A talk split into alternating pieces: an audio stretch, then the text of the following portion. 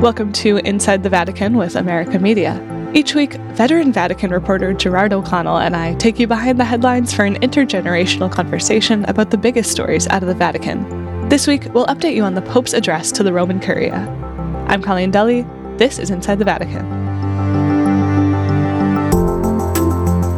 Good morning from Chicago, Jerry. Good uh, morning from Buenos Aires, sunny Buenos Aires, uh, Colleen.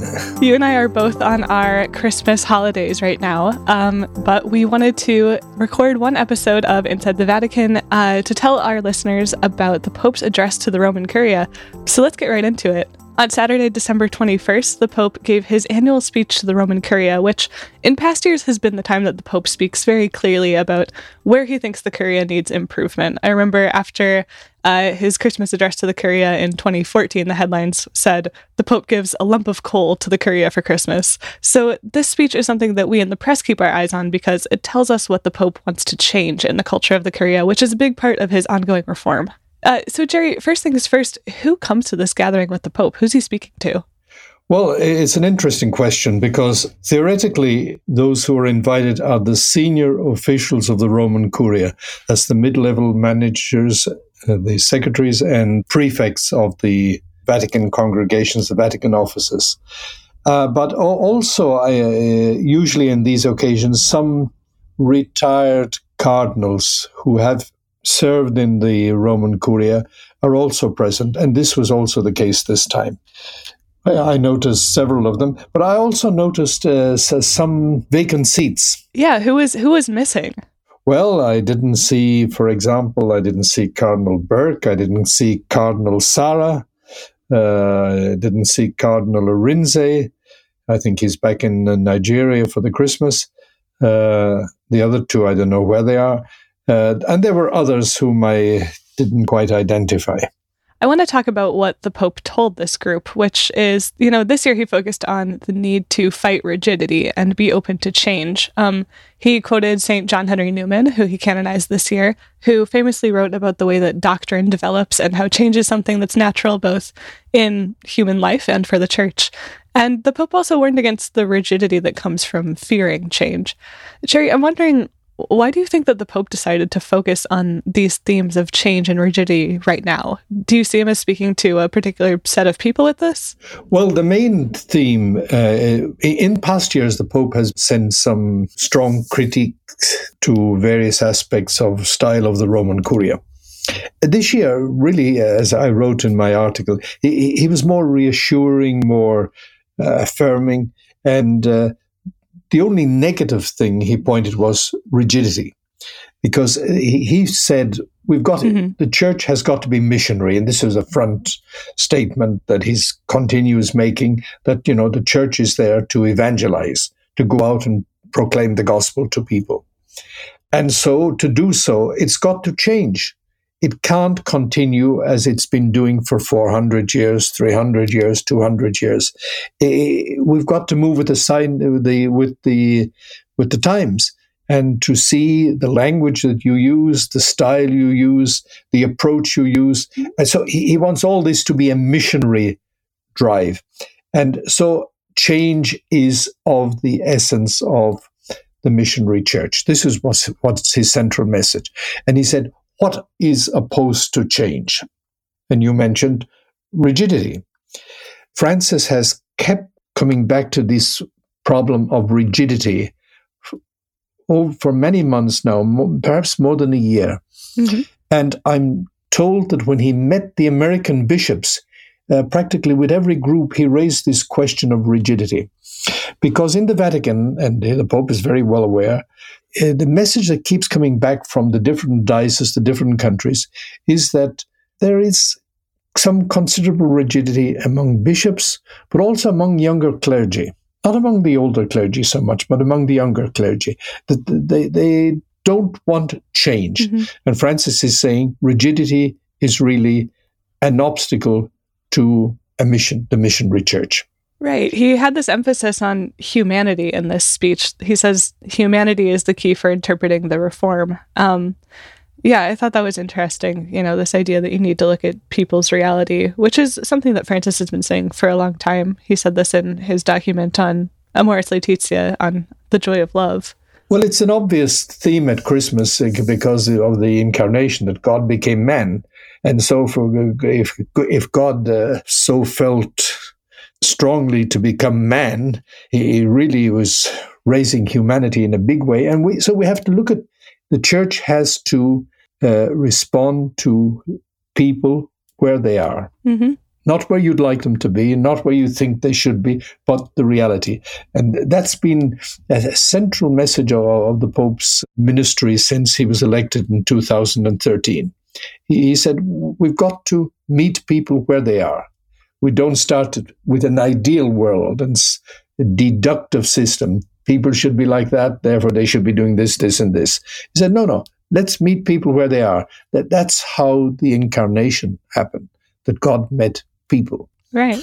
And then the other point, the other point is that God is at work in human history. He's not outside it. He's at work, and he's at work in the lives of people. And uh, the church's task is to uh, discover, to find, to meet God where He is. He's, uh, the Pope says we go, foreign missionaries goes to different countries, but uh, God is already at work there. And this is a very, it's a very important uh, shift of perspective. And uh, it was very much the perspective of the Second Vatican Council, but as I said, it's rooted in the incarnation in God becoming man.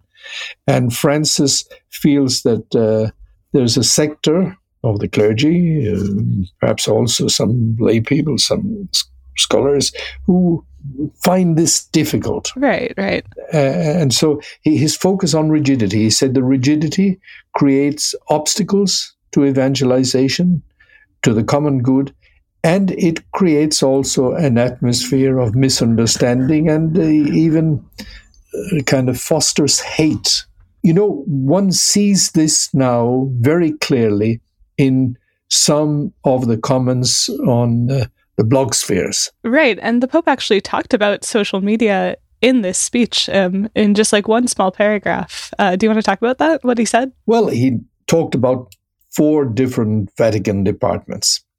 One of them was the social communications. And he says, you've got to have the language that is speaking to people today. You've got to uh, communicate in the forms that people.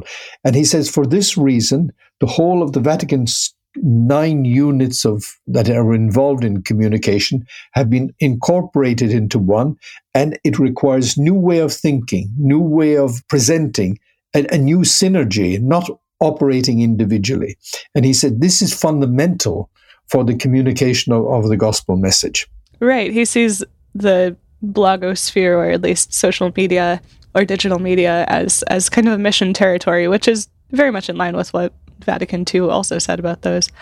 I want to talk to you about this last reference that the Pope made, which was uh, to Cardinal Martini. He said, Cardinal Martini, in his last interview a few days before his death, said something that should make us think. He said, The church is 200 years behind the times. Why is she not shaken up? Are we afraid? Fear instead of courage? Yet faith is the church's foundation. Faith confidence, courage. Only love conquers weakness. I-, wanted to ask you about this because Cardinal Martini had kind of a reputation as a reformer, and he was also a, candidate. He was considered a top candidate for Pope in 2005 when Pope Benedict was elected. So I guess I'm wondering is there a deeper significance of Francis's referencing Martini here? Well, Cardinal Martini was revered around the world in many countries. He was a biblical scholar, first of all. He headed the Biblical Institute in Rome. He headed the Gregorian University. He, he, was he's known to so many bishops and priests around the world. His books have been translated into so many languages, and he was the one who uh, pushed very much the Lectio Divina, the, the reading of the gospel and life and the praying in everyday life. And uh, John Paul II chose him to be the Archbishop of Milan. And for a long time, he was seen as a, as you said, as a possible candidate to be Pope. But then he, like John Paul II, at the end of John Paul II's period as Pope, uh, Martini also got the same illness as John Paul II, Parkinson's. So when the 2005 conclave came, he, he was obviously couldn't be elected Pope, but they still gave him nine or ten votes, I think, in the first ballot as a recognition. But Martini died on the 31st of August 2012. That's uh, seven, eight, nine months before Francis was elected. And he, just before he died, he gave a famous interview to a Jesuit who published it on the 1st of September. And in that interview, Martini said, you know, uh, what's wrong? The church is 200 years behind the times. In other words, that it's locked in a, in the past when it should be moving in the present. And uh, it was a very strong interview, and uh, it had a lot of impact. This I, I, remember very well when it came out. I, I interviewed Martini. I knew Martini, and uh, I saw that he was saying something. Many people nodding their heads. They're saying, "Yes, he is right."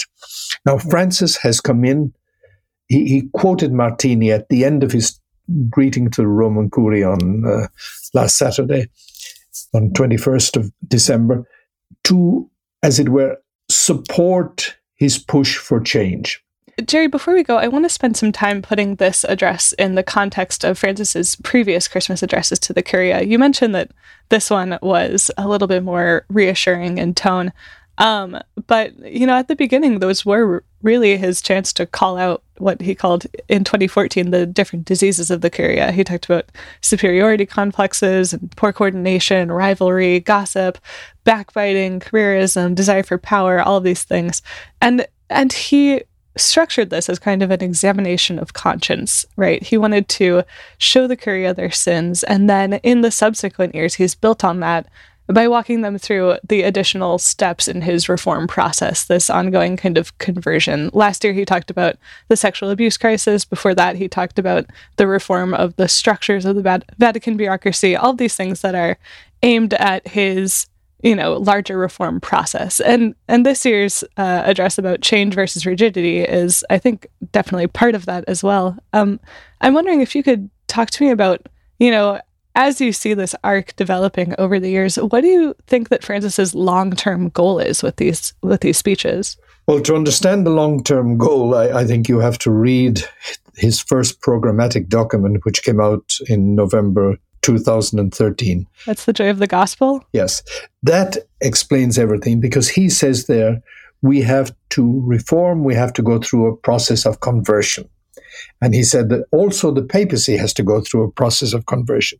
He's made very clear there and many times since that reform of structures is by itself will not work unless you reform the culture and the mentality. And all those things you were talking about, he, he wasn't just referring to the Curia, though it was a talk to the Curia, it was a message also for the wider church, for the bishops, the the, the, the priests, etc. Mm-hmm. He's seeking to bring about a cultural revolution, a spiritual revolution eh, within the Roman Curia, within the structures of the church, of which the Roman Curia is a central part. And uh, I think that's the key message. He believes strongly we must change people's hearts and minds if we wish to have a missionary church. We can change all the structures, we can put in new offices, wipe out old ones, but you do not help the preaching of the gospel if you don't change the mentality. And preaching of the gospel involves the social justice, the work for peace, the work for uh, the migrants. All this is essential part of the gospel. Uh, the protection of human life in its different stages and in, in its different expressions. And I think uh, we have to see that, that Francis's seven years of preaching to the Roman Curia has had one central aim to change the hearts and minds of those who work within the structures. You change the structures to facilitate their work, to enable them to work better. But without the change of the hearts and minds, uh, the reform will fail. I found what you said about this address being not just for the Curia, but for the wider church really interesting. I think, you know, over the holidays, it's probably a really good time for us to consider, you know, where where we are being invited to some kind of conversion, whether we have this, you know, fear of change in ourselves. So, Jerry, I hope that you have a great Christmas break. Uh, you and I are going to chat next week about some of the biggest stories from this past year out of the Vatican. Uh, and I'm really looking forward to hearing from you after the holidays. Yes, me too, Colleen. And I wish our listeners, I hope they're enjoying our shows or getting some enlightenment from them. If our listeners uh, want to give us a little Christmas gift, uh, if you are enjoying the show, you can leave us a review on Apple Podcasts or wherever you listen to your podcasts. It would really help us get the word out about Inside the Vatican. All right, Jerry, Merry Christmas. Thanks so much. Merry Christmas to you and uh, to our listeners. Bye. Inside the Vatican is produced by America Media at our William J. Loschert studio in New York City. This week's episode was produced by Tucker Redding. Our news producer is Kevin Clark. Inside the Vatican is mixed by Noah Levinson. Our studio manager is J.R. Kronheim. You can find in depth and up to date Vatican coverage at americamagazine.org or follow us on Twitter at AmericaMag. For American Media with Gerard O'Connell, I'm your hosted producer, Colleen Dulle. We'll see you next week.